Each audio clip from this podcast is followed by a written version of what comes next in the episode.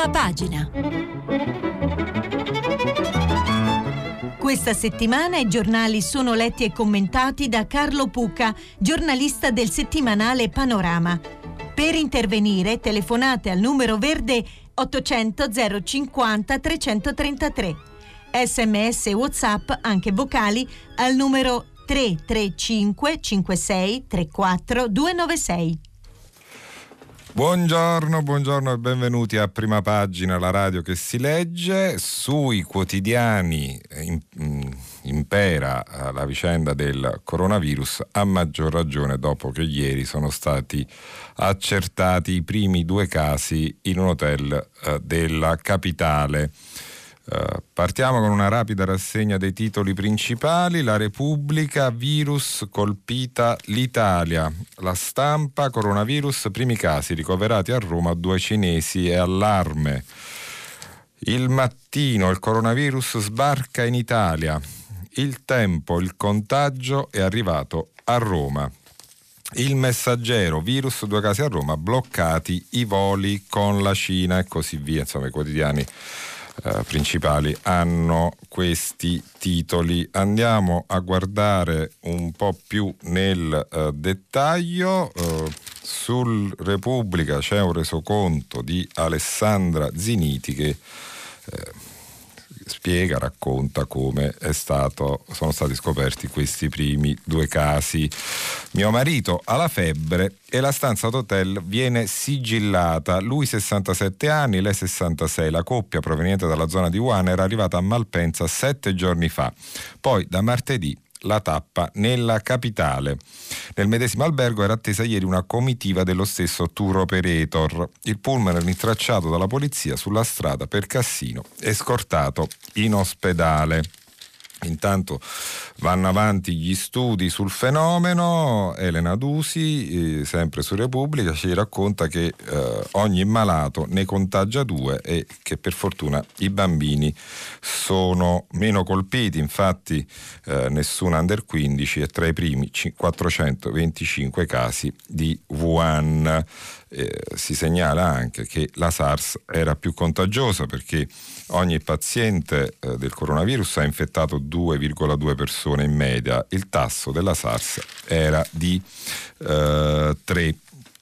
Eh, nel frattempo ieri ci sono state ore di angoscia eh, su una nave eh, da crociera, la Costa Smeralda, per una cinese con la febbre. Eh, I eh, passeggeri, eh, circa 6.700 persone, sono stati bloccati nel porto eh, per alcune ore i passeggeri erano stati autorizzati a scendere, ma eh, il sindaco ha fermato lo sbarco perché voleva prima verificare i risultati eh, del test. In effetti poi eh, tutto si è risolto per fortuna senza eh, conseguenze, anche se i 6.700 viaggiatori insomma, non, non, l'hanno passata, non l'hanno passata bene. Ecco, non, sono ancora abbastanza arrabbiati da quello che si legge sui quotidiani. Eh, Grazia Longo sulla stampa ci racconta Uh, più o meno le uh, medesime uh, cose. intanto però parla anche il Premier Giuseppe Conte che dice gli italiani si fidino delle misure che adottiamo. Intanto il ministro della Salute eh, Roberto Speranza ha bloccato tutti i voli in partenza e in arrivo per la Cina. È la prima volta eh, che viene fatto nel mondo, insomma il primo paese siamo noi a bloccare eh, tutti questi voli. Eh, cosa dice Giuseppe Conte? Per superare il rischio di panico e allarme non c'è altro che fidarsi delle autorità competenti. Posso assicurarvi, dice il Premier, che in questo momento siamo in Italia nelle linee di massimo rigore in funzione preventiva. Siamo nella condizione di poter tranquillizzare tutti i cittadini. La situazione è assolutamente sotto controllo, ma non significa che ci stiamo appagando nelle prime misure. Gli fa eco il ministro Speranza, nonostante i due casi accertati di contagio, la situazione situazione al momento è sotto controllo. Il titolare del Dicastero della Salute descrive la situazione seria, ma ritiene inopportuno qualsiasi tipo di allarmismo. Uh, Speranza ha spiegato che erano già state assunte dalle misure di sicurezza e prevenzione definite all'avanguardia. In queste ore faremo tutte le verifiche del caso e verrà tracciato anche il percorso delle due persone, dice Speranza. Ci sono le condizioni per riconoscere che la situazione è sotto controllo perché le due persone sono in isolamento. Così il ministro eh, della salute sulla stampa.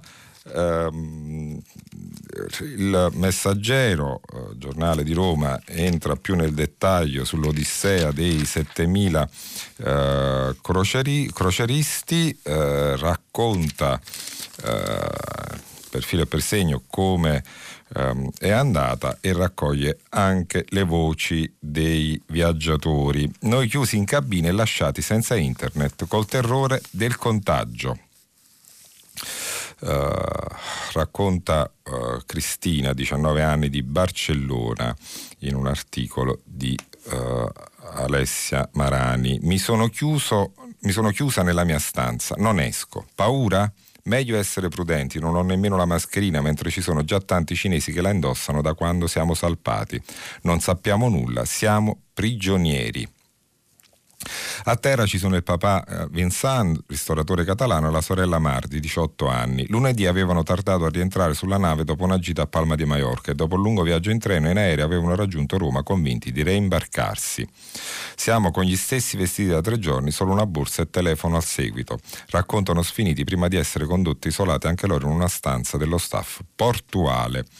La stessa dove finiscono isolati per circa tre ore Tomasa Navarro, 54 anni, e Antonio Spadas, di 56. Anche loro a causa di un incidente avevano perso l'imbarco di Maiorca. Lui è stato operato ai polmoni, ha bisogno di pillole e della morfina. Ma le medicine erano rimaste in cabina, così una ragazza ce le ha lanciate dalla nave, dice la moglie. A bordo della costa, nervosismo ed esasperazione sono alle stelle. Fuori esplodono rabbia e proteste. In serata, molti di coloro che avrebbero dovuto imbarcarsi e invece sono rimasti a terra pretendono la restituzione dei soldi. Questi gli effetti del blocco uh, della nave uh, da crociera a Civitavecchia. Sul tempo di Roma c'è un'intervista al uh, virologo Burioni, volto noto della medicina, il promotore assoluto dei vaccini, eh, cosa dice eh, Burioni, eh, noto virologo, eh, si mostra molto scettico. Non ha detto che si trovi un vaccino e comunque servirebbe tempo per svilupparlo. Uh, intanto bisogna seguire chi è arrivato al paese asiatico e tenerlo isolato perché potrebbe sviluppare la malattia.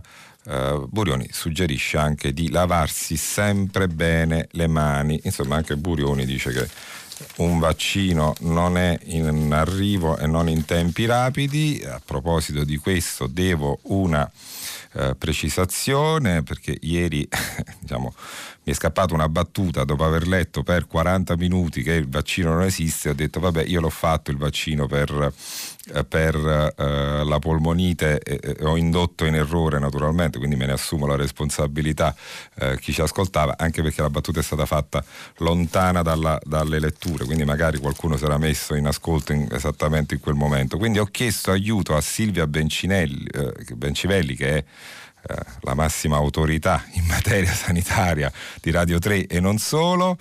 Eh, Silvia mi ha, ehm, mi ha spiegato che eh, appunto per non trarre in errore, eh, il vaccino che ho fatto io protegge dallo pneumococco che è un batterio e dalla polmonite che causa, invece contro il coronavirus appunto non esistono ancora vaccini eh, e quindi al momento non è possibile essere prodotti, eh, protetti dall'infezione.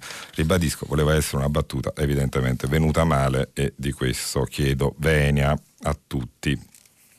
Eh, andiamo avanti con Uh, le letture uh, sui vaccini, uh, seguiremo gli sviluppi anche ora per ora.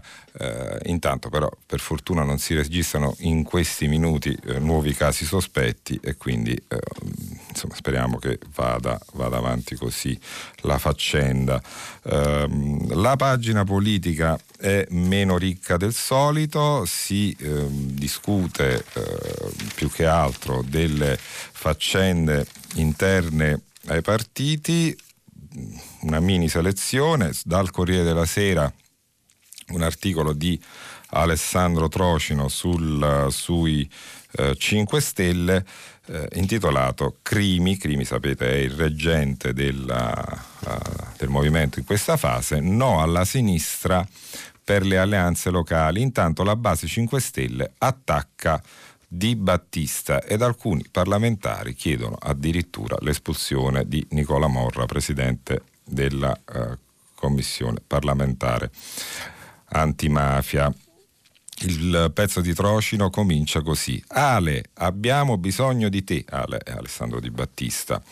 E lui risponde: Appena finite le mie ricerche, che non sono pagate da denaro pubblico, torno. Il bot in risposta con il lettore di Instagram non è stato tutto così idilliaco perché a qualcuno dà fastidio che Di Battista stia in Iran. Mentre tu sei in ferie, c'è un movimento alla deriva, o stai dentro o stai fuori. L'ex deputato si innervosisce e risponde a tono con corollario di commenti feroci e adulatori a seguire. È un fatto però che sia un momento delicato per il movimento, che ha da poco un nuovo capo, sia pure reggente, Vito Crimi, e che ha alle prese con la compattezza interna. Vedi alla voce espulsione in arrivo, il posizionamento alle prossime elezioni locali e la corsa al voto per la leadership che seguirà gli stati generali slittati di due settimane. Questo lo stato dell'arte eh, nei eh, 5 Stelle. Uh, intanto anche nella Lega uh, si muove qualcosa, sembrava un partito blindato, ma evidentemente la vicenda uh, Emiliano Romagnola ha toccato alcuni equilibri, ha scalfito il mito dell'invincibilità di Salvini. Eh, Lega, cosa pensa Giorgetti? Salvini ha troppi nemici. Eh, così Carlo Tecce sul uh, Fatto Quotidiano uh, scrive Tecce, un fronte di scontro lo puoi reggere, due forze, tre no, dice il leghista Giancarlo Giorgetti con tono grave di un messaggio per Matteo Salvini. Questa la può attribuire a me oppure a Otto von Bismarck, scherza. Giorgetti crede in due cose, la squadra di Southampton che fu fondata in una parrocchia, la pesca al lago che il nonno ha tramandato al padre e così via. E poi una terza, più politica. I cortigiani non aiutano il capo, lo affondano. Io sono leale e Matteo lo sa. A suo modo, quel modo di concetti articolati un po' sospesi, Giorgetti racconta il legame con Salvini dopo una settimana di retroscena che le ha raffigurato in ruvidi confronti nel giorno del Consiglio federale che, come fanno i partiti che restano partiti, farà un esame della sconfitta in Emilia Romagna. I fronti di scontro di Salvini, abile procacciatore di consensi, secondo la logica di Giorgetti, possono impedire al medesimo Salvini di passare da uomo di comizio a uomo di governo. Non puoi pensare di amministrare l'Italia o di sedere sul trono di Palazzo Chigi sfidando l'Alleanza Atlantica, cioè gli Stati Uniti, i burocrati di Bruxelles, cioè l'Unione Europea, la gerarchia ecclesiastica, cioè la Chiesa di Papa Francesco. E inoltre, dice eh, Giorgetti, eh, sul capo Moscopoli avvisai Matteo di prestare attenzione a Gianluca Savoini. Eh, adesso, chiude Tecce eh, sul Fatto Quotidiano, a Salvini spetta il compito di nominare la prima linea del carroccio, rompere gli equivoci e interrompere per un attimo la propaganda per ricaricare la Lega e se stesso. Un posto per Giorgetti c'è e la prossima volta chissà si suggerirà a Salvini di non sbattere contro i citofoni, perché per strappare un voto ci vuole una frase effetto, ma per governare ci vuole calma. Al lago se non stai fermo non prendi neanche una carpa. Chiusura eh, ironico-sentimentale di questo articolo del Fatto Quotidiano. Eh, il manifesto invece affronta un altro, eh, un altro tema Uh, interessante ed è il tema uh, del virus dell'odio, questo è il titolo principale del quotidiano comunista. Uh, qual è la spiegazione di questo titolo? Il rapporto Eurispes 2020 registra il boom dei negazionisti dell'olocausto. Nel 2004 erano il 2,7%, adesso sfiorano il 16%. E Inoltre una percentuale di italiani ancora più alta giustifica razzismo e odio contro i migranti. È l'effetto della propaganda politica. Uh, Andiamo uh, più nel dettaglio, vengono uh, riportate le frasi di alcuni intervistati. Mm, Gian Maria Fara è nefasto ritenere che si possa riprendere un accettabile assetto di navigazione con la vittoria di una minoranza sull'altra. La politica bellicista distrugge. E poi il ministro Patuanelli, il linguaggio di odio e razzismo non è sconnesso né dai crescenti episodi razzisti né dal crollo della consapevolezza di ciò che avvenne nei lager nazisti. Uh, questo è, è diciamo, lo stato dell'arte sul, uh, sul uh, negazionismo in Italia ed è oggettivamente uno stato dell'arte preoccupante, non c'è non c'è dubbio. Um, sulla verità il direttore uh, Belpietro fa il, insomma, è l'unico giornale che fa questo titolo. L'unico condono che piace a sinistra è la sanatoria per gli immigrati. Il PD si accinge a dare il permesso di soggiorno a tutti, lo scopo è duplice, risarcire sardine e vescovi per l'aiuto elettorale, in, per l'aiuto elettorale in Emilia Romagna naturalmente, e fare cassa. Ogni concessione infatti sarà a pagamento e si ipotizza di rastrellare ben 70 milioni di euro con questa eh, sanatoria. Uh, ci sarebbe infatti un piano del ministro, della ministra Lamorgese per uh, un colpo di spugna uh, sugli stranieri con un impiego. Ecco, questa è la differenza. Gli stranieri, in questo caso la sanatoria sarebbe per gli stranieri con un impiego e non per chi l'impiego non ce l'ha.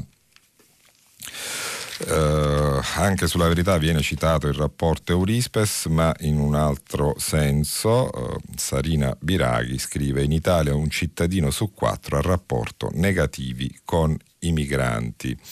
Il 10% li trova ostili, l'8,1% non li sopporta, il 7,7% ha paura, ha paura del, dei migranti. Um, insomma non siamo propriamente in un'epoca di grandissima apertura Uh, all'altro uh, in verità poi c'è un'apertura politica, devo dire, insomma, per chi ama queste faccende uh, politiche molto interessante e c'è un piano di Berlusconi per istituire un governo di centrodestra. I numeri non ci sono e con chi si potrebbe fare? Con i grillini pentiti.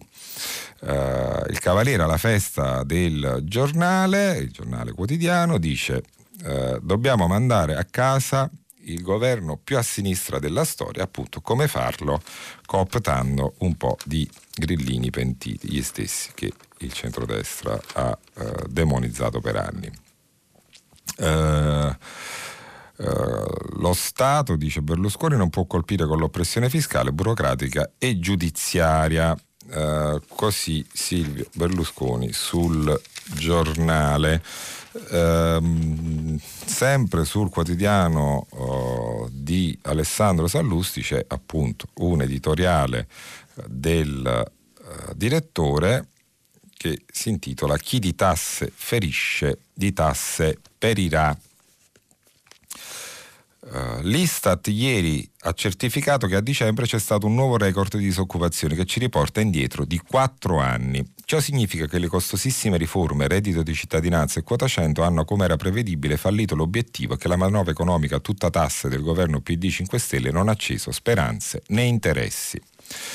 Scrive Sallusti, in qualsiasi società la pressione fiscale è il barometro della libertà e della crescita. Più è alta, più sono alti i problemi, evasione, rabbia e intolleranza.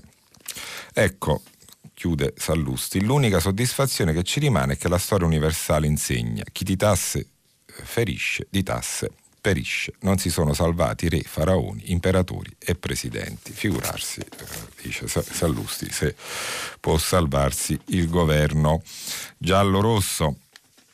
Eh, tuttavia, sul Sole 24 Ore, il titolo d'apertura, il ministro dell'economia Gualtieri rilancia appunto proprio sulle tasse e dice ci sarà un nuovo fisco entro l'anno.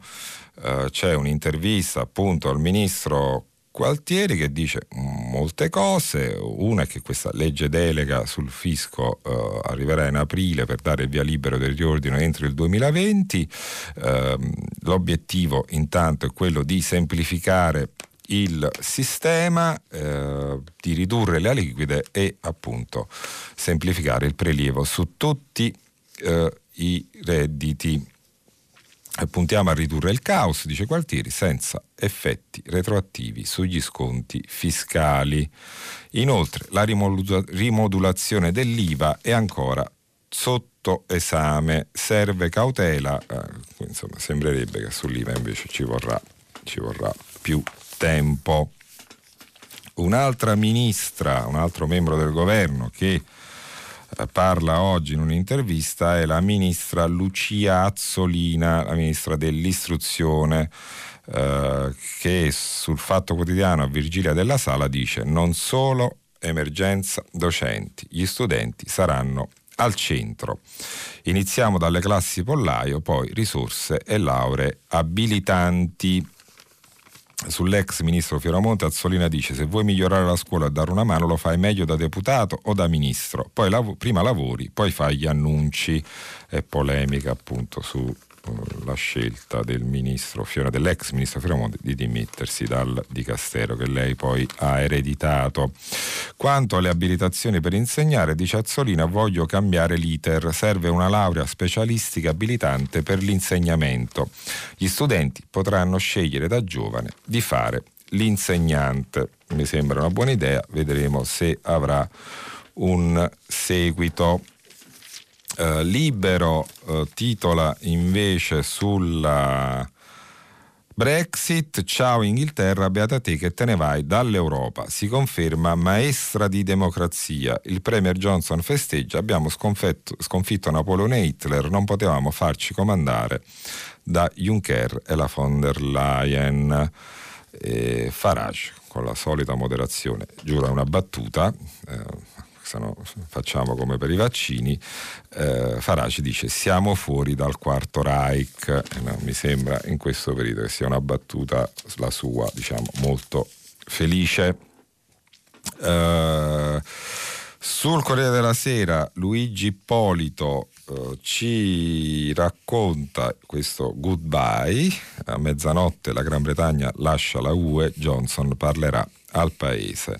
Sorge un'alba nuova, questa è l'anticipazione del discorso del, del eh, primo ministro inglese Boris Johnson. Questa è l'alba di una nuova era nella quale non accetteremo più che le vostre possibilità dipendano dalla parte del paese in cui cresci. La cosa più importante, aggiunge, aggiunge Johnson, è, è, che questa non è una fine ma un inizio. Il sipario si alza su un nuovo atto uh, un'analisi della Brexit che avrete già naturalmente sentito a Radio uh, Tremondo uh, che ha preceduto prima pagina è appunto un'analisi è contenuta sul foglio ed è scritta dal direttore Claudio Cerasa questa analisi è intitolata La Brexit come assist alla globalizzazione. La sfida tra modelli di apertura e colpa al Trump, i cattivi presagi per i nazionalisti. Il Wall Street Journal sostiene una tesi scandalosa. L'uscita del Regno Unito dall'Unione Europea innescherà un meccanismo virtuoso che porterà benefici a tutti tutti. Spunti per superare un trauma. Andiamo un po' più nel dettaglio, scrive Cerasa, è possibile che abbia ragione chi dice che la Brexit sarà un disastro, ma è possibile invece che abbia ragione chi considera la triste fine dell'indipendenza della Gran Bretagna come un fatto traumatico che potrebbe però diventare incredibilmente un'opportunità per trasformare e migliorare tanto la Gran Bretagna quanto l'Europa. La tesi sulla Brexit, veicolo di inaspettate occasioni da sfruttare, è sostenuta dal Wall Street Journal, secondo cui l'addio del Regno Unito avrà l'effetto di scatenare una battaglia virtuosa tra due modi diversi di intendere non il protezionismo, ma la globalizzazione. La Brexit, scrive il Wall Street Journal, è un'opportunità per il leader continentale di affrontare più seriamente una serie di fallimenti andati in scena negli ultimi anni in Europa. E una Gran Bretagna con una maggiore indipendenza politica e profondi legami commerciali con l'Europa senza tutta l'inutile burocrazia potrebbe diventare persino un modello per la stessa Europa. Il ragionamento del Wall Street Journal è interessante e si riferisce alla possibilità che l'uscita del Regno Unito dall'Unione Europea possa diventare per Johnson un'opportunità, un'opportunità non per alzare muri e per giocare con i dazi, ma per provare ad abbatterli i muri, scommettendo cioè con più convinzione sul libero mercato e contrapponendo alle politiche dell'Unione Europea non un modello di chiusura sullo stile di Trump, ma un nuovo modello di apertura basato su nuovi accordi commerciali e su nuovi accordi per il libero commercio che potrebbero generare anche nel nell'Unione Europea un meccanismo ancora più virtuoso rispetto a quello osservato negli ultimi anni. Così Claudia, Claudio Cerasa, direttore eh, del Foglio, ehm, dal Corriere prendiamo una paginata eh, di, sempre di Ippolito che eh, ci spiega quali sono le regole eh, per i residenti dell'Unione Europea d'ora in poi, quali saranno da domani e intanto però poi parte un uh, negoziato che durerà 11 mesi per stabilire dazi e controllo. In questi 11 mesi con, ci sarà ancora un mercato unico. Chiusa la pagina, eh, la pagina Brexit, eh, vi do il titolo eh, del Fatto Quotidiano che è in napoletano, quindi adesso ve lo mh, mm, dico diciamo nel, nel, con lo slang originale e poi ve lo traduco. Mo ci ripigliam tutto quello che nostro. Questo è il titolo del Fatto Quotidiano. La traduzione è Ora ci riprendiamo tutto quello che è nostro. Scrive Marco Travaglio, lo dice Pietro Savastano all'inizio della seconda stagione di Comorra quando annuncia ai fedelissimi riuniti in un garage la riconquista di Napoli. La frase ci è tornata alla mente quando Ilaria Proietti ci ha portato la notizia del ritorno dei vitalizi cancellati appena un anno fa. Dal verdetto del sedicente organo di giustizia interno del Senato trasuda la stessa sete di vendetta e di rivalsa che aleggia nel palazzo da quando si è sparsa la voce che i 5 Stelle sono morti. Dunque la ricreazione è finita e tutti possono tornare alle antiche arti prensili. Solo che questa restaurazione, a differenza di Gomorra, non è una fiction, è tutto vero. Così Marco Travaglio sul suo fatto quotidiano. Eh, da Italia Oggi eh, prendiamo eh, l'editoriale di Pierluigi Magnaschi eh, intitolato Meno male che il coronavirus è scoppiato in Cina anziché in Puglia, dove c'è la xylella. Cosa scrive Magnaschi? Uh, se la pandemia che sta colpendo la popolazione cinese fosse, cinese fosse, scoppiata in Puglia come la malattia degli ulivi da xylella, la Cina e il mondo, che pure sono in difficoltà rispetto a questa clamorosa e immensa minaccia, sarebbero sicuramente fritti. Infatti, quando la xylella cominciò a distruggere i primi ulivi in Puglia, la reazione degli estremisti ecologici è stata di totale negazione del fenomeno. Non c'è da allarmarsi, dicevano. I più sfacciati parlavano di un semplice raffreddore, raffreddore degli ulivi. Ecco, di fronte all'ipotesi di espiantare dai 5 ai 10.000 ulivi per circoscrivere l'infezione e risparmiare gli alberi non ancora colpiti, la reazione dell'opinione pubblicata, parla dei, diciamo della, della, classe dirigente, quindi di, anche di eh, di chi scrive sui giornali, che è ben diversa dall'opinione pubblica, fu violenta, minacciosa e sconsiderata. Siamo di fronte, dicevano, a dei cretini che oltre a essere cretini odiano anche le piante, il verde e il verde. Come è finita, scrive Magnaschi, che adesso gli alberi da abbattere eh, poiché la xylella si è diffusa eh, dalla Puglia in altri paesi, ehm, anche in altri paesi europei, adesso gli, uh, gli, alberi da battere sono non meno di 15 milioni e gli avicoltori dei paesi a noi vicini, che ne sono stati successivamente investiti, da questo terribile flagello, uh, sono stati investiti da questo terribile flagello, stanno adesso studiando il modo legale per farsi pagare l'immenso danno da loro subito per colpa nostra.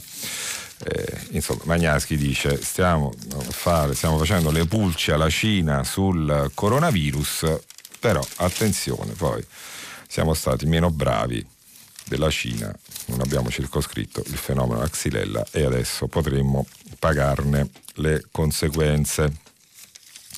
Eh, nelle pagine dei commenti della stampa eh, c'è questo eh, editoriale di Linda Laura Sabadini, che è la direttora centrale dell'Istat, che in questo caso però scrive eh, in qualità d'autrice e di donna. Di donna perché eh, il, il titolo di questo articolo è a 75 anni dal diritto di voto in Italia, la rivoluzione delle donne resta incompiuta.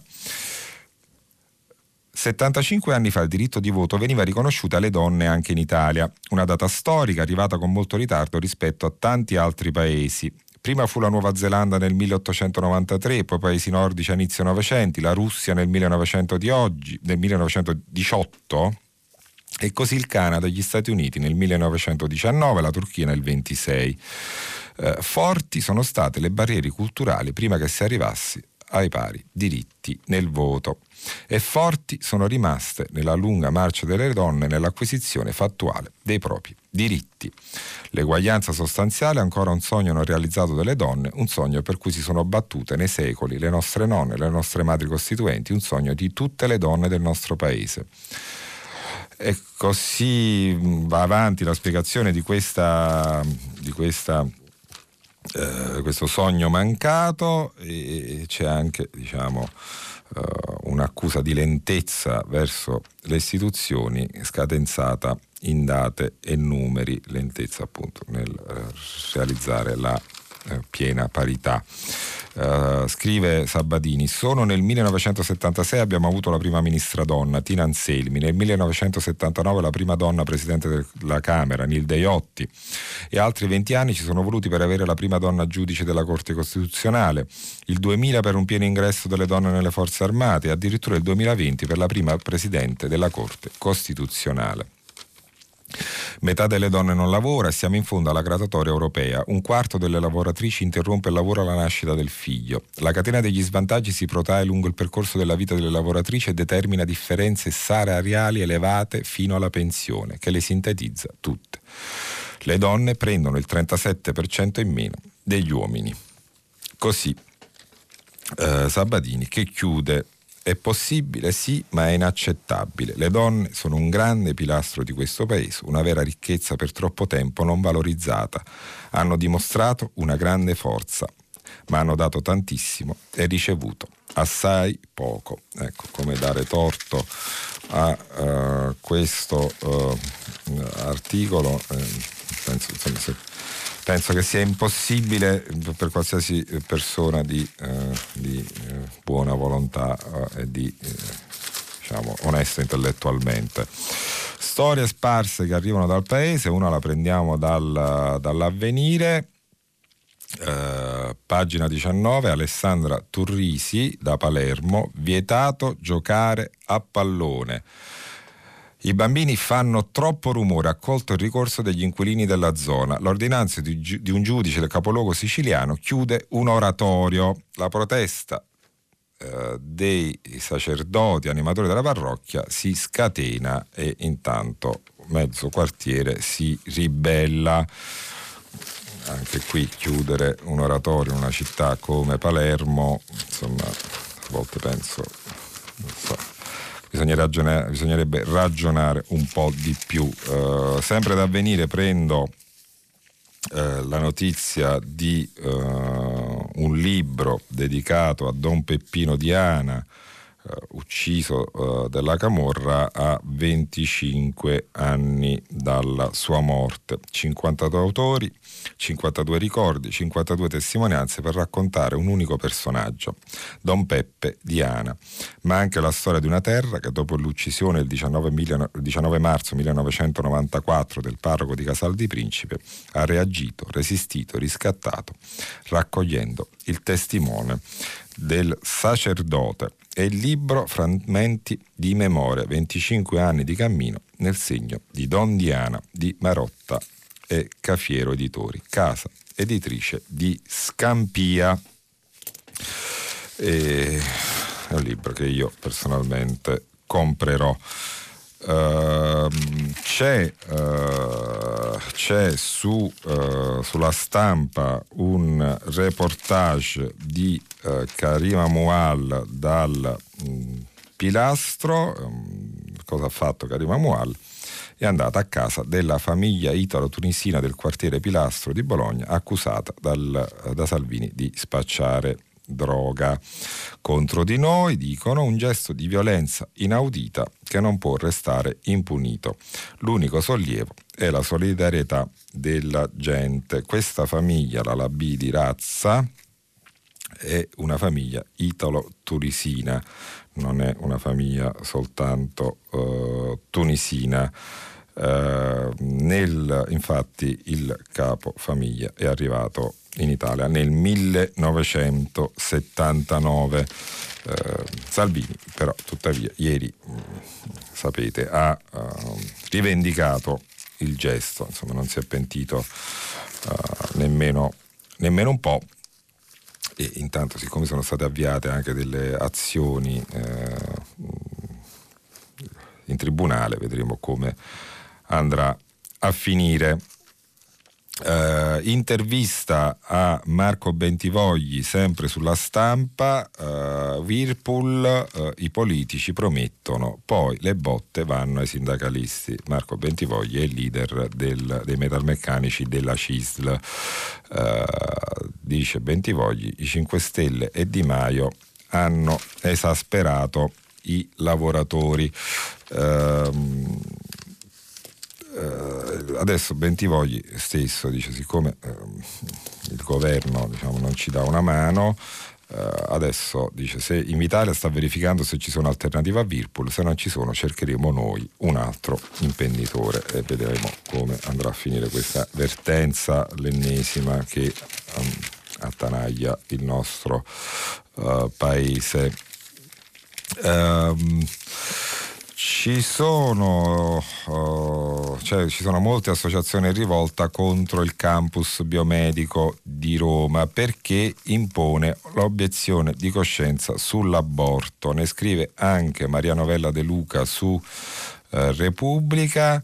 La domanda di partenza è: può uno Stato laico accettare che i propri futuri ginecologi vengano formati in una scuola di specializzazione che definisce nella Carta delle finalità la 194 un crimine e impone poi le obiezioni di coscienza agli studenti? Ritiene che la procreazione umana frutto di leggi scritte dal creatore inaccettabile alla fecondazione assistita? L'ospedale in questione è il grande campus biomedico di Roma, polo sanitario privato ma accreditato con il Servizio Sanitario Nazionale, voluto e finanziato nella capitale dall'Opus Dei, ossia l'ala ultraconservatrice della Chiesa fondata nel 1928 dal vescovo spagnolo Escrivà. Ieri, in una conferenza stampa, un pool di associazioni che difendono la legge 194 hanno chiesto ai ministri della salute e della ricerca Roberto Speranza e Gaetano Manfredi di revocare l'accreditamento alla scuola di specializzazione eh, ginecologia ostetricia del campus, se non sarà assicurata agli specializzanti una formazione completa che preveda anche l'interruzione volontaria di gravidanza e contraccezione. Perché il campus biomedico è sì un polo scientifico ultracattolico, ma è anche una scuola pubblica di specializzazione accreditata dal MIUR, di cui si accede con concorso pubblico e con una gradatoria nazionale. A parte la violazione della libertà di scelta, il risultato di questa visione religiosa della scienza, dicono le associazioni, porterà a una mancanza di preparazione degli specializzanti eh, è un'interrogazione parlamentare a Speranza e Manfredi perché spieghino quali siano i criteri della scuola di ginecologia del campus. È stata presentata intanto dalla deputata del PD Lia Quartapelle. Domani vedremo le reazioni eventuali dei ministri interrogati e anche del campus biomedico che in qualche modo dovrà rispondere. Uh, altro tema che sta uh, facendo uh, un po' sta alimentando le polemiche parlamentari è il cosiddetto body shaming, cioè o shaming adesso non sono anglofono, quindi mm, fate voi per la pronuncia, eh, insomma eh, se, eh, se, se, si possono, secondo un articolo di Francesco Bonazzi sulla verità, eh, per correggere chi fa bulla a scuola, la, legge minaccia addirittura, in seguito all'approvazione di questo nuovo testo, minaccia addirittura di toglierlo ai genitori. Uh, Certi comportamenti, scrive Bonazzi, possono essere gravi, ma così si rischia di gigantire un problema. E poi va sempre ricordato che i figli non sono dello Stato, ma dei genitori. E però, e però aveva fatto molto, molto effetto eh, il discorso che insomma, ieri abbiamo citato di, del deputato del PD Filippo Sensi ehm, alla Camera in cui ha raccontato mh, di quando da uh, bambino veniva preso in giro come ciccione e ancora si porta dietro il ricordo di, di, quegli anni. Ci sono ben due interviste a Sensi oggi, una sul Corriere della Sera di Maria Teresa Meli, una su Repubblica di Francesco Merlo. Uh, dice Sensi, sono stato per tutta la vita e sono, cito, un cicciabomba, un panzone, una palla di lardo. Una volta un ragazzino mi gridò, Sensi mi fai senso, lo ricordo come se fosse adesso. Uh, tuttavia, dice uh, Sensi, non mi sono mai sentito una vittima. Devo dire che il peso mi ha aiutato, l'ho trasformato in forza.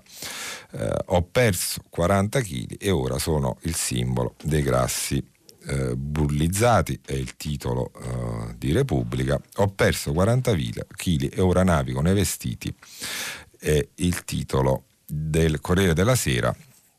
Il deputato dice parlarne liberatorio, si batte la vergogna. Uh, su Repubblica una bella intervista anche a Marisa eh, Rodano, mm, partigiana, deputata comunista e, e amica di Nilde Iotti, eh, i miei 99 anni in questo paese senza più memoria. Gli episodi di antisemitismo e fascismo mi hanno riportato ai giorni più bui della nostra storia. Oggi è anche giorno di alcuni settimanali internazionale. Mh, mm, apre con Anatomia di un virus, tutto quello che c'è da sapere sulla nuova epidemia di coronavirus. Uh, c'è anche un articolo su chi può form- fermare Donald Trump col punto di domanda. Il venerdì di Repubblica ha un We Too, we, non mi, ma We Too con l'hashtag, uh, con una copertina con uh, Charlize Theron e Nicole Kidman e Margot Robbie che raccontano in un film Bomb e eh, raccontano anche al venerdì cosa succede alle donne dietro le quinte del grande e del piccolo eh, schermo. Eh, questo il venerdì e infine eh, il 7 del Corriere della Sera che ha eh, in copertina un'intervista di Andrea Lanfranchi a Emma Marrone, eh, una notissima cantante che dice non ho paura di andare diritta anche verso il disastro. Eh, tra poco torneremo insieme, io però mh, vi ricordo che eh, il numero di telefono per, per inviare eh, i vostri sms eh, è sempre eh, aperto eh, e anche per chiamare la redazione di prima pagina. Un'ultima notizia, avevo promesso ieri di non parlarne più e invece torno a parlarne anche oggi come si ragiona per il nuovo volto delle edicole, cioè come salvare le edicole. Sul Corriere della Sera ne parla Peppe Acquaro, eh, immagina il chiosco del futuro e come dovrebbe, eh, dovrebbe, eh, essere, dovrebbe essere un luogo dove si possono anche ritirare arretrati, pacchi Amazon, perché no, e certificati anagrafici eh, non, insomma, perderebbe la natura, perderebbero le edicole la loro natura di, di luoghi eh, dove si vendono soltanto giornali, però se è un modo per salvarle non bisogna, non bisogna spaventarsi. Ci ritroviamo tra pochi minuti. Carlo Puca, giornalista del settimanale Panorama, ha terminato la lettura dei giornali di oggi. Per intervenire chiamate il numero verde 800 050 333. Sms WhatsApp, anche vocali, al numero 335 56 34 296. Si apre adesso il filo diretto di prima pagina. Per intervenire e porre domande a Carlo Puca, giornalista del settimanale Panorama, chiamate il numero verde 800 050 333. Sms e WhatsApp, anche vocali, al numero 335 56 34 296. La trasmissione si può ascoltare, riascoltare e scaricare in podcast sul sito di Radio 3 e sull'applicazione Rai Play Radio.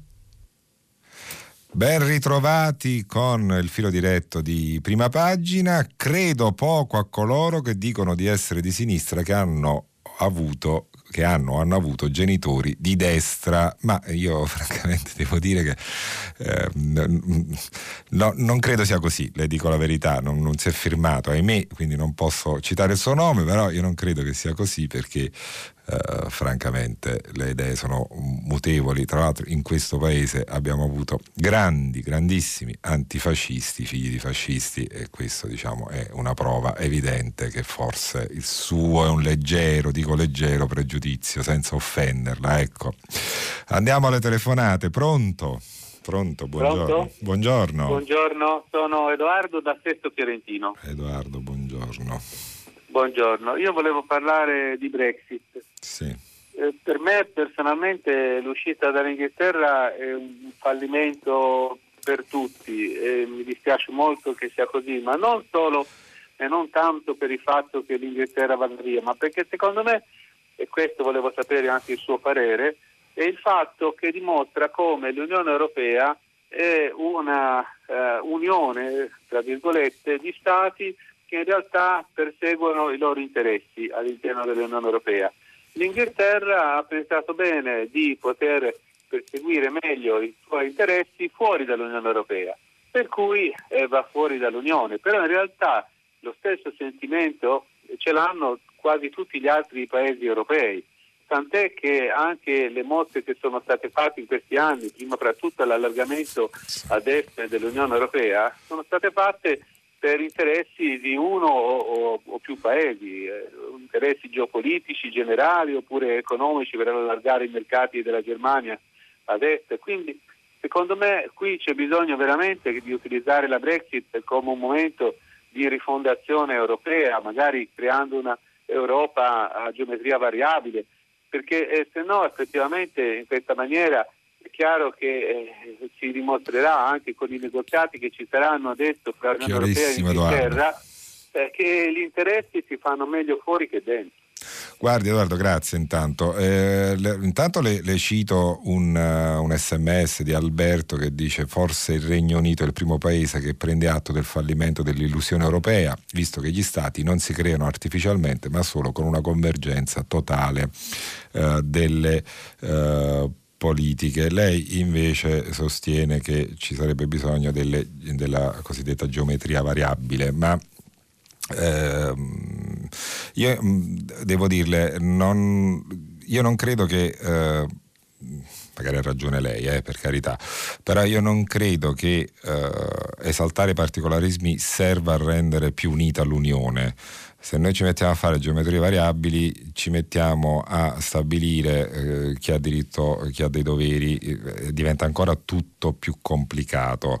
Penso invece che, eh, che eh, la convergenza di cui parla Alberto nel suo sms sia una strada più facile se non altro da percorrere, più facile, la parola diciamo per usare un eufemismo, nel senso che è più, almeno è più chiara la strada, cioè se eh, si potrebbe eh, ad esempio stabilire che eh, determinati eh, diritti e doveri valgono per tutti gli stati. Penso alla redistribuzione dei migranti, penso al salario minimo europeo, penso a a una politica estera comune. Nei giorni scorsi qualche ascoltatore eh, sottolineava come l'Europa sia eh, spesso assente gran, dalle grandi crisi internazionali e non parli con voce unica in quegli eh, scacchieri eh, di crisi.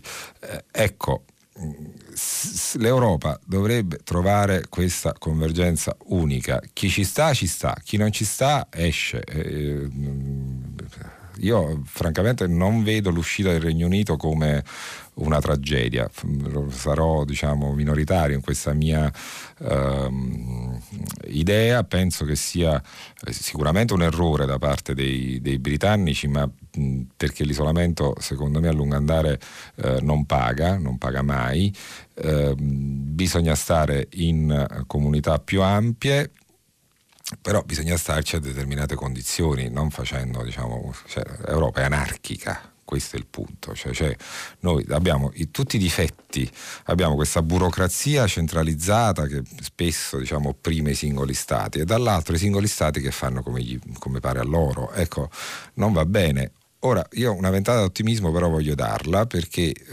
siccome eh, mi capita di parlare spesso con, con ventenni, Ecco, i vent'anni non si immaginano fuori dall'Europa, certo ci sono delle nicchie, delle sacche, ma i vent'anni sono cresciuti, sono nati europei e stanno crescendo, eh, alcuni sono nati europei, altri stanno crescendo in questo mondo, la famosa generazione Erasmus, loro si considerano europei, non hanno tutte le sovrastrutture che abbiamo noi che siamo cresciuti eh, nei singoli stati eh, indipendenti. Ecco, eh, chissà, forse saranno loro a, a, creare quella cultura unificante che renderà l'Europa più sana e più bella per il futuro.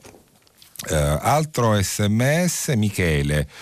Cosa pensa dell'ottuso rifiuto del Movimento 5 Stelle? Eh, però è già da un giudizio così. Facciamo. Cosa pensa del rifiuto del Movimento 5 Stelle nel voler rimettere mano al reddito di cittadinanza quando risulta ormai evidente il crescente impegno cui deve far fronte la Guardia di Finanza per snidare gli impropri percettori del reddito stesso, sottraendo preziose risorse alla ben più importante lotta contro l'evasione fiscale. Uh, Michele, le dico la verità, io uh, credo che il reddito di cittadinanza abbia un, un difetto di, uh, di genesi, eh, nel senso che non bisognava chiamarlo reddito di cittadinanza, bisognava, bastava lasciargli il nome reddito di inclusione, reddito minimo garantito, si poteva chiamare in mille modi perché è una misura evidentemente assistenziale, non, non, c'è discussione su questo, cioè l'idea di eh, dare lavoro attraverso i centri per l'impiego in regioni tra l'altro, perché il reddito vale soprattutto per il sud, dove eh, lavoro non ce n'è perché bisogna prima creare lavoro per dare lavoro, altrimenti diciamo, il percorso è, eh, nasce morto, come dire. Eh, Tuttavia io non penso che sia un, uh, un al netto diciamo, dei casi di uh, criminali che, che, vediamo in questi giorni, non si, non si, possa più tornare indietro. Cioè non si può più, poi si, si, può discutere della sua efficacia, ribadisco dal punto di vista dell'impiego, ma non dal punto di vista del, uh, del supporto alle, alle famiglie povere. I casi sono centinaia ormai eh, di, di truffatori, per carità, sono davvero centinaia forse arriveremo anche a migliaia, ma stiamo parlando di centinaia di migliaia di persone che tuttavia, quindi la percentuale è relativamente bassa, che diciamo, hanno, hanno, come si dice dalle mie parti, qualcosa, un piatto da mettere a tavola adesso e non è una cosa di poco conto. Né mi sembra che la cosa confligga con la lotta all'evasione fiscale, che anche io considero non, non importante, importantissima, straordinaria, sono di quelli che diciamo è... Eh, agguerrito contro gli evasori fiscali, eh, ma non, le due cose non confliggono, ehm, non confliggono affatto.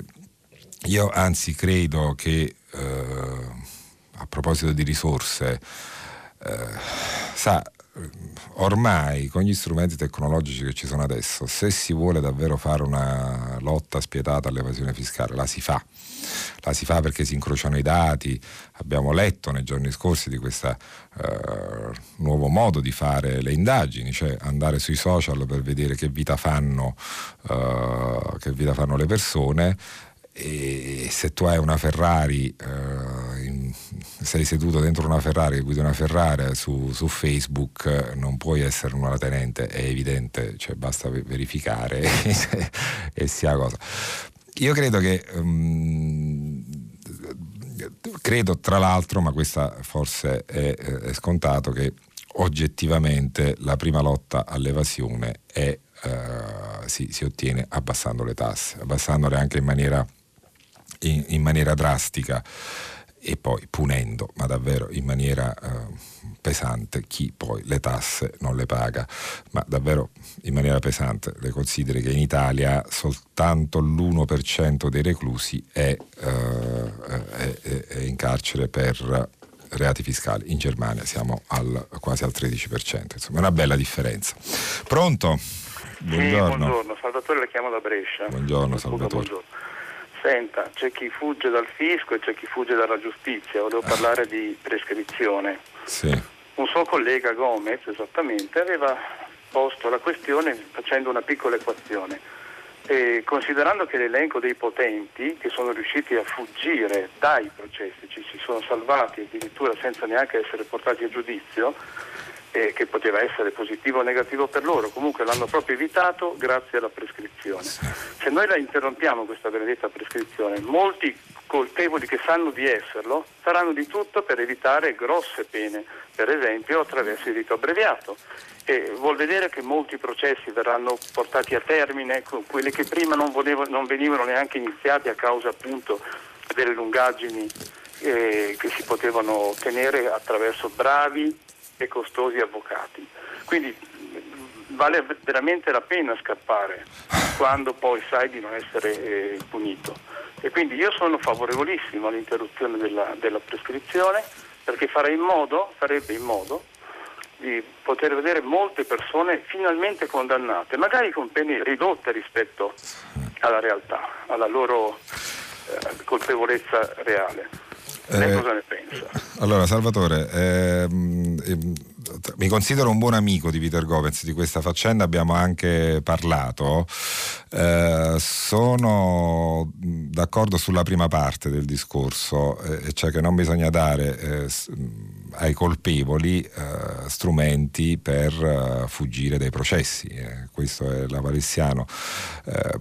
Eh, faccio una premessa prima di, di, continuare. In questo paese ormai è tutto diviso tra garantisti e giustizialisti, eh, perché se tu dici una cosa ehm, in senso appunto garantista, sei ipergarantista, sei di quello che difende diciamo, anche i peggiori criminali. Se sei giustizialista puoi sbattere in galera tutti. No, penso che noi dovremmo trovare una dimensione legalitaria quindi se mi passi il termine io mi definisco un legalista, cioè quindi in carcere chi sbaglia, ma allo stesso tempo non si può nemmeno, nemmeno dal mio punto di vista, tenere eh, prigionieri dei processi all'infinito gli innocenti. Su questo penso siamo, mi sembra una posizione di buonsenso. Allora, eh, benissimo eh, blocco della prescrizione, se però, se però lo Stato si dimostra efficiente e, e si dà un tempo massimo per portare eh, il processo alla sua conclusione, e perché se noi blocchiamo la prescrizione e poi uno deve attendere una sentenza 10, 12, 15 anni, 8 anni, ma anche 3 anni, eh, non va bene, mi dispiace, perché un innocente, un innocente eh, insomma, paga una pena eh, eh sociale, personale, familiare eh, poi impagabile. Oppure ancora stabiliamo una volta per tutte che l'innocente che viene tenuto bloccato per anni dentro un processo e poi esce assolto ha diritto a un risarcimento economico alto, altissimo.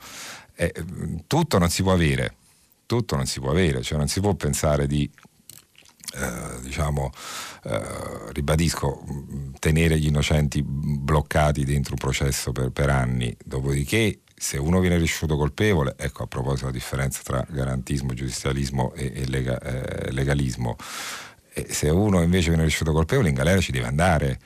Invece cosa avviene in Italia? Abbiamo una eh, diciamo, misure di prevenzione per cui si finisce in carcere con facilità. Dopodiché quando si viene condannati si trovano tutti gli escamotage e modi per non far andare in carcere le persone e anche questo non va bene. Allora, un po' più di buonsenso, credo che la riforma della prescrizione dovrebbe entrare, mm, per questo sono prudente, dovrebbe entrare in una più grande riforma della giustizia che garantisca, eh, garantisca eh, gli innocenti e eh, non attacchi soltanto i colpevoli. Ecco, come dire. Eh, mi sembra una posizione di buonsenso. Ribadisco, ne ho parlato anche con Peter eh, di questa cosa, non, non eravamo d'accordo naturalmente. Pronto? Pronto? Buongiorno. Buongiorno. Buongiorno. Eh, sono Marzia e sono una docente di discipline geometrico-progettuali eh, presso un liceo artistico della provincia di Catania. Buongiorno. Eh, allora, io chiamo perché oggi è l'ultimo giorno utile per le iscrizioni alle scuole superiori. Sì. E come ogni anno, come al solito, dobbiamo registrare numeri molto contenuti per tutti Mm. quegli indirizzi che non siano o liceo, liceo scientifico, per contro, per esempio gli istituti alberghieri, come se in mezzo ci fosse il nulla rispetto all'offer- all'offerta formativa. Invece in mezzo, per esempio, ci sono i licei artistici, Certo. ma questa scelta purtroppo dobbiamo eh, constatare ogni anno che viene scoraggiata naturalmente dalle famiglie ehm, e poi devo dire con dispiacere dai colleghi delle scuole medie che lo ritengono un percorso quasi senza speranza. E io trovo scandaloso che in Italia non si promuova abbastanza l'istruzione artistica perché sappiamo quanto sia indispensabile per formare le competenze necessarie per la protezione del nostro patrimonio artistico che come sappiamo versa eh, in condizioni drammatiche. Eh, abbiamo osservato con, con i colleghi che se non si fanno ehm, scelte di questo tipo, ovvero se non si sceglie un liceo artistico o se eh, non si sceglie un liceo classico scientifico dove comunque lo studio della storia dell'arte è relegato a pochissime ore, in realtà lo studio della storia dell'arte si ferma alla terza media. Eh sì. Questo per l'Italia è un vero scandalo. Tutta la responsabilità del- dell'istruzione artistica rimane relegata ai colleghi delle scuole medie. E pertanto non ci possiamo scandalizzare poi del fatto che non abbiamo sensibilità verso il nostro patrimonio artistico. E poi un'altra cosa che volevo Sì. sottolineare è che l'Italia è anche il primo paese nell'ambito della produzione del design. Ed è questa un'altra cosa importante che si studia nei licei artistici. E, e questa cosa non viene eh, promossa abbastanza. Quindi io proprio faccio un appello perché non possiamo continuare a coltivare l'ignoranza, dobbiamo assolutamente coltivare l'amore per la bellezza, dobbiamo, dobbiamo formare eh, ragazzi che siano veramente ehm, eh, persone sensibili, combattenti per la bellezza, combattenti per il nostro patrimonio artistico, eh, quindi eh, combattenti per la conoscenza, con strumenti diciamo anche alternativi, armi non convenzionali che siano le armi della- dell'arte, del linguaggio artistico, ma soprattutto i libri, eh, le cose necessarie perché il nostro paese migliori. Ecco, questo Gra- è il mio appello. Marzia, la Marzia, ringrazio, grazie la ringrazio dell'ascolto per radio. Gra- grazie a lei Marzia. Guardi, lei ha ehm, prodotto il più bel discorso sui licei artistici che abbia mai sentito nella mia vita, per cui diciamo, secondo me molti genitori saranno, che sono all'ascolto, saranno indotti a iscrivere, a tentare di, ehm, di fare iscrivere i propri figli al liceo artistico. Ehm, devo dire che io la seguo ehm, sull'amore per la bellezza, sull'amore per l'arte, su, su un discorso pratico. Noi siamo grandi produttori di design, in effetti dovremmo coltivare eh, come italiani questa nostra inclinazione. Eh, però quando lei dice mh, insomma non possiamo, non, non è che negli nelle altre scuole poi si, non, insomma, non si studi, si studiano settori diversi. Ecco, io ma- ma- mi piacciono molto gli istituti tecnici, mi piace molto il liceo artistico, eh, perché credo che la scuola debba già dalle superiori in- formare eh, forza lavoro potenziale specializzata. Eh, perché la cultura generalista secondo me non funziona più, mh, se vogliamo parlare di lavoro, eh, poi nel senso che io ho una formazione classica, quindi si figuri se non sono sensibile all'argomento. E, e mi dicevano proprio eh, qualche giorno fa dal Ministero dell'Istruzione che eh, mh, c'è anche un altro fenomeno. eh, chi si iscrive all'università viene prevalentemente dal liceo, dai licei, classico, scientifico. Eh, dagli altri istituti gli iscritti all'università sono eh, davvero rari Ehm, e anche questo secondo me è eh, sbagliato perché eh, probabilmente ancora non esistono percorsi ehm, eh, unitari, programmatici tra il liceo e l'università. Magari chi esce da un istituto tecnico, da un liceo artistico, eh, si sente un po' spaesato anche rispetto proprio ai corsi di laurea che esistono. Ecco. Eh, so che ministero, al Ministero ci stanno lavorando, ehm, Ministero dell'Istruzione e Ministero eh, dell'Università proprio per tentare di porre un freno a questo fenomeno e anche di creare un link, un collegamento diretto tra le scuole superiori e le università. Eh, cioè bisogna fare in modo che i ragazzi scelgano secondo le proprie inclinazioni, ma anche le università si devono adattare alle inclinazioni dei ragazzi. È un progetto ambizioso, vedremo, vedremo, quando, intanto deve essere ancora presentato, quindi vi sto dando una primizia, ecco. E vedremo quando verrà presentato e come se verrà, uh, verrà realizzato. Intanto, intanto, grazie Marzia, grazie davvero. Pronto? Salve, buongiorno. buongiorno. Sono Alice, chiamo da Trieste. Salve Alice, buongiorno. Buongiorno. Io la chiamo in merito a un argomento che è stato trattato in questi giorni da avvenire, ossia il fatto che nella nostra città Trieste eh, è stato recentemente indetto il bando eh, per l'accoglienza secondo le regole del nuovo decreto sicurezza e si è presentata eh, al bando questa società privata che si chiama ORS eh, che mm, fa parte sostanzialmente di un grande gruppo multinazionale con sede in Svizzera, che ha lo stesso nome OPS, eh, e che si sta diciamo, avvicinando all'Italia per eh, occuparsi dei nostri centri di accoglienza.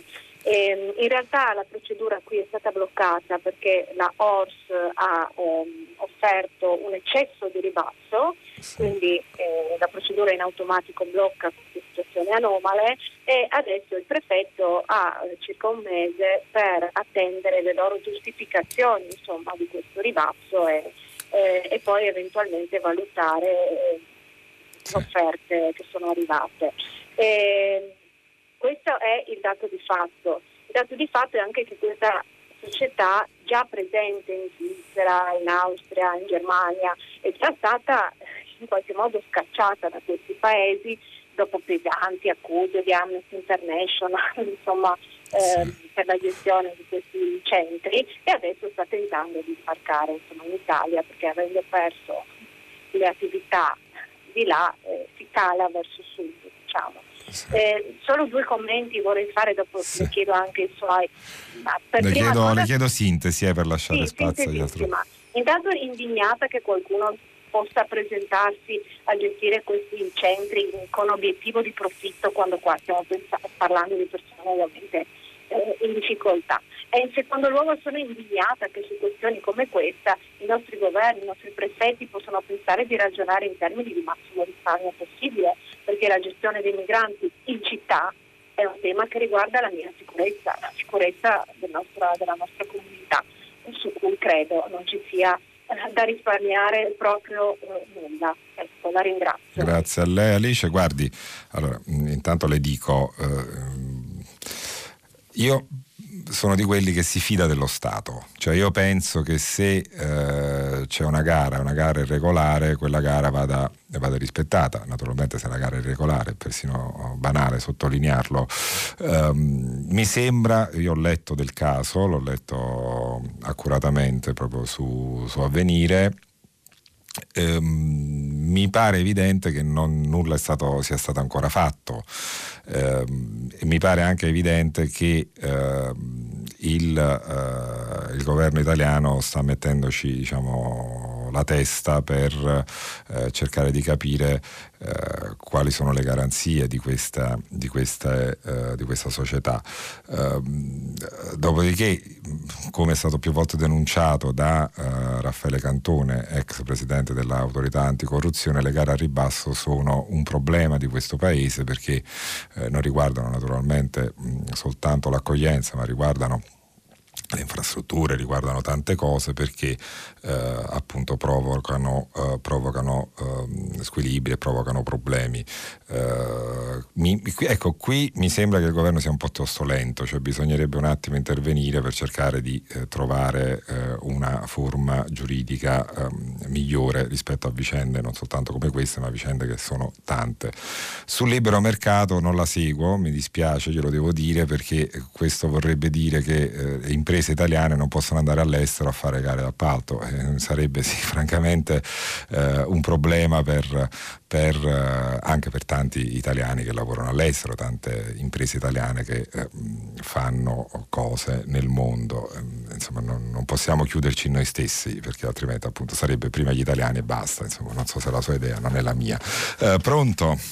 Pronto, buongiorno. buongiorno. sono Roberto e chiamo da Pesaro. Buongiorno eh. Buongiorno, eh, io volevo intervenire partendo dall'ultima notizia che ha dato stamattina Radio Tremondo eh, in, che diceva questo il giornalista. Sì. Eh, in Australia la situazione degli incendi è più drammatica che mai, sì. la capitale della regione Canberra è mh, mm, circondata dagli incendi che si sentono, di cui effetti si sentono anche in città. Sì. E, mm, il problema secondo me è questo su, su, scala globale come in questo caso, ma anche sulla, su scala mi, micro locale. Noi, io chiamo da Pesaro, la nostra provincia è quasi in emergenza idrica perché mentre sul Tirreno è piovuto parecchio, nella nostra regione è piovuto pochissimo.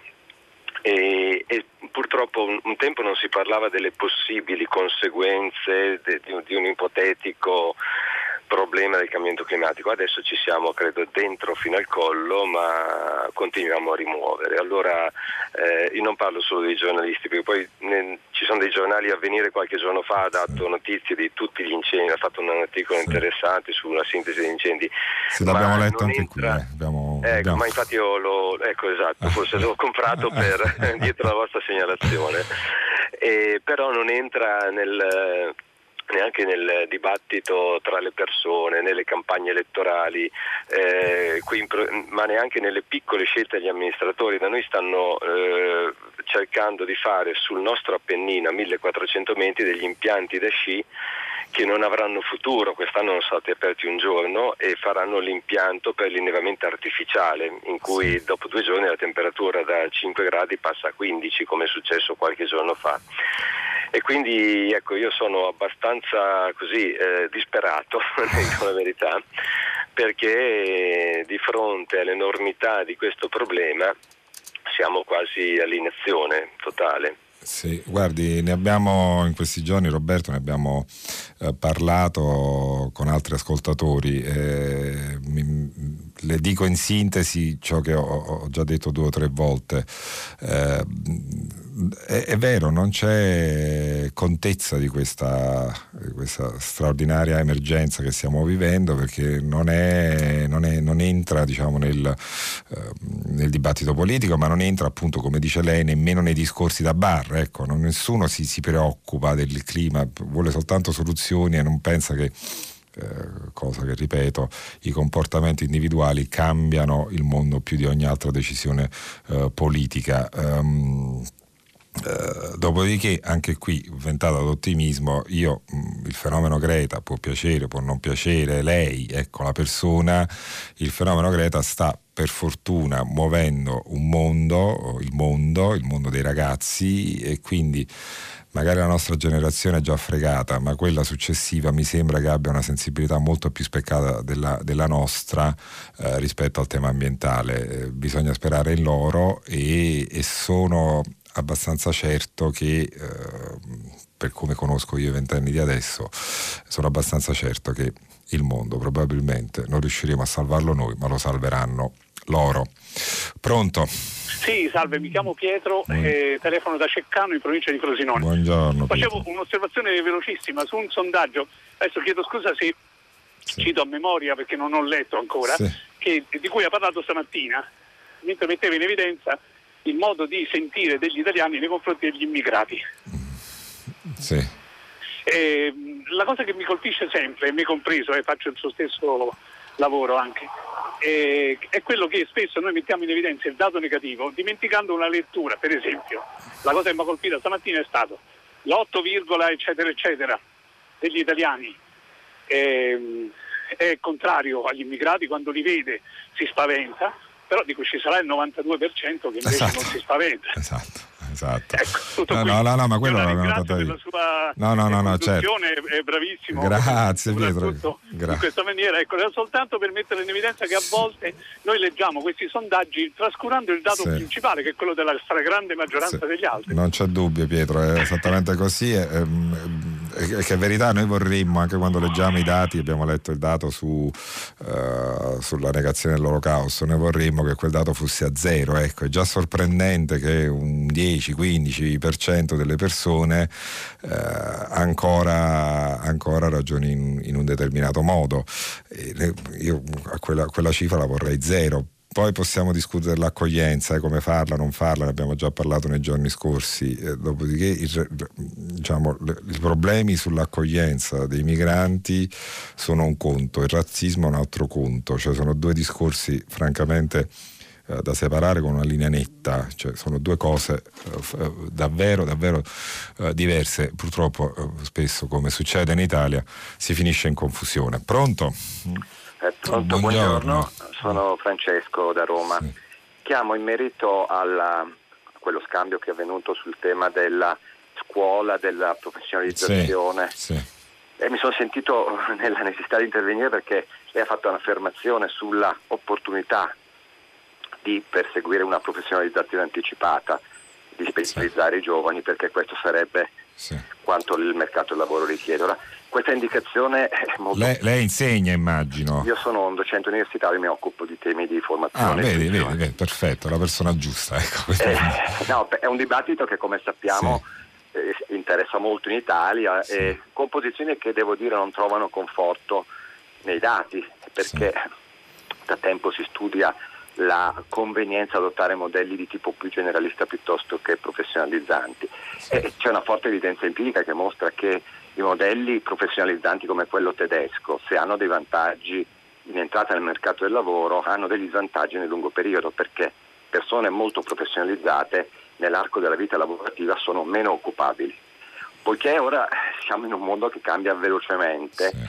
sempre di più questo sarà vero, cioè sarà opportuno avere una formazione sufficientemente generalista da essere declinabile di volta in volta rispetto alle esigenze mercato. Le, le faccio una domanda io, lei è esperto, ma eh, eh, nel mio pensiero c'era l'idea che si professionalizza ma poi c'è la formazione costante nel corso della vita, cioè è evidente che eh, ormai cambiamo lavoro con una facilità eh, che, i nostri genitori, i nostri nonni non hanno mai conosciuto. Eh, però appunto se ti professionalizzi e poi negli anni ti formi costantemente, questo nemmeno va bene secondo lei, lo chiedo a lei che è esperto, eh, per carità, è solo una, una mia punto è- curiosità. il punto è che se si punta a professionalizzare poi eh, non si acquisiscono eh, a sufficienza quelle competenze tipo metodo- metodologico e ge- generale che possono essere Mm. eh, utilizzate quando il mondo cambia e quindi occorre guardare le cose in maniera diversa. Eh. Questo per esempio implica che nel nel mercato del lavoro i nostri laureati, che spesso vengono considerati poco professionalizzati in entrata, hanno dei vantaggi poi nel medio e lungo periodo rispetto ai laureati di altri Eh, sistemi. eh, però le faccio la domanda, poi dobbiamo lasciare spazio agli altri, Sì, sì, ascoltatori. assolutamente. Perché la Germania è più occupata di noi allora?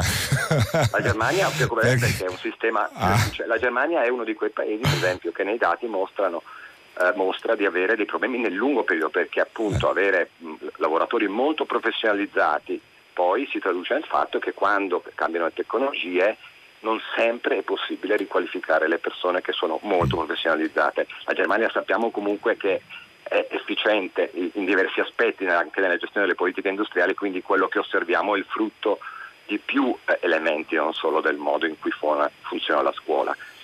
Non essendoci tempo per discuterne, evidenzio un aspetto che il sistema professionalizzante tedesco funziona molto bene anche perché ci sono le imprese che lo fanno funzionare bene, che ci investono, mentre da noi questo non succede. Va bene, la ringrazio Francesco, la ringrazio e, e vado subito a un'altra telefonata. Ho preso troppo tempo con lei, mi spiace. Buongiorno, buongiorno. Buongiorno, io sono Maria Luisa, Maria Luisa, da dove chiama? to- eh, da Casale Monferrato. Ah, eccoci Maria Luisa. Eh, eh, a proposito del tema così preoccupante del coronavirus e della pandemia e di tutto quello che sta capitando, volevo avere, vorrei avere da lei un'informazione. Sì. Esiste un servizio sanitario pubblico in Cina e se c'è come funziona? Questa è la domanda. Guardi, le, le, le, posso dire, diciamo, non sono un esperto mondiale no. di, di, sì. di, di, questioni sanitarie, sì. da, da, quello che ho letto non mi pare vi sia traccia, ah. ecco, da ah, quanto ecco, ho letto, cioè da quanto era, ho letto in questi giorni. Nutrivo, non, mi, non mi, pare vi sia traccia, diciamo, no, di, questo, ecco. di, questo, ah. sistema sanitario eh, nazionale cinese. Quindi esiste un ministro della salute che sta appunto lavorando insieme al, al, al, governo, al governo, centrale. Pronto? Eh, buongiorno. Buongiorno. Mi chiamo, buongiorno. mi chiamo Mario telefono da Milano. Riprendo la telefonata sì. della signora di Trieste per sì. lamentare ciò che accade con le gare di appalto al ribasso, cioè sì. società private, lo Stato eh, fanno delle gare per cui eh, determinate cooperative o società vincono attraverso eh, riversando la difficoltà e tutti i problemi di un lavoro mal retribuito sui propri dipendenti. Sì. In particolare parlo, e ho finito, delle cooperative, ehm, nel senso che lo, lo, Stato, le ASL, per esempio, affidano le pulizie a delle cooperative, i teatri li affidano a delle, a delle cooperative, i barellieri, ehm, eh, i barellieri sì, sì. A, alla cooperativa.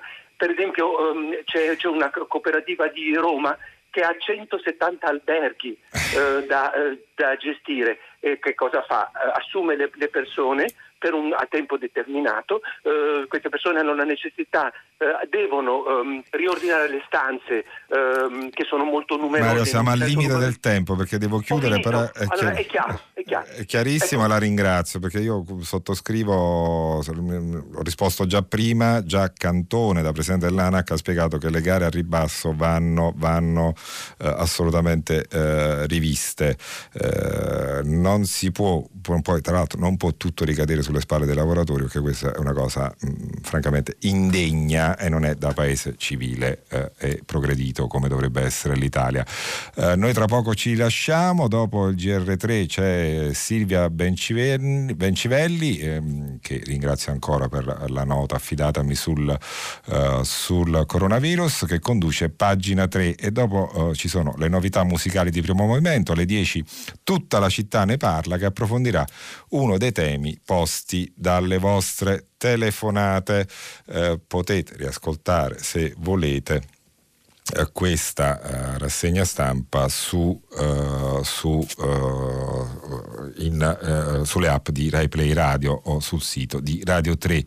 Ehm, ci chiudo con un messaggio Francesco Falanga da Scafati che dice Buongiorno, come salvare le edicole? La risposta è semplice, spostare le attuali risorse impegnate per finanziare i giornali quotidiani verso i lettori dei giornali che li ritirano alle edicole, agevolandone gli abbonamenti. Francesco, intanto grazie del pensiero, però io devo dire, ogni anno mi ritrovo a dire questa cosa qui a prima pagina, io che mh, mm, diciamo i giornali per cui eh, lavoro non hanno finanziamento pubblico, i giornali eh, che hanno finanziamento pubblico ormai sono pochissimi, adesso vado a memoria, 4-5, sono veramente cifre risibili, ma io sono un sostenitore invece del finanziamento pubblico a tutti i giornali.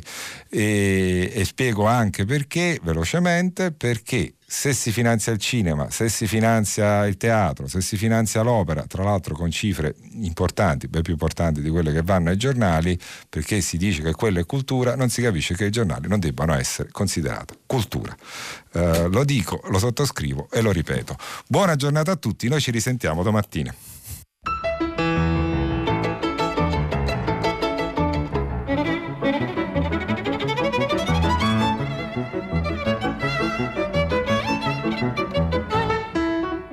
Carlo Puca, giornalista del settimanale Panorama, ha letto e commentato i giornali di oggi. Prima pagina, un programma a cura di Cristiana Castellotti. In redazione Maria Chiara Beranec, Natascia Cerqueti, Manuel De Lucia, Marco Pompi. Posta elettronica, prima pagina, chiocciolarai.it. La trasmissione si può ascoltare, riascoltare e scaricare in podcast sul sito di Radio 3 e sull'applicazione Rai Play Radio.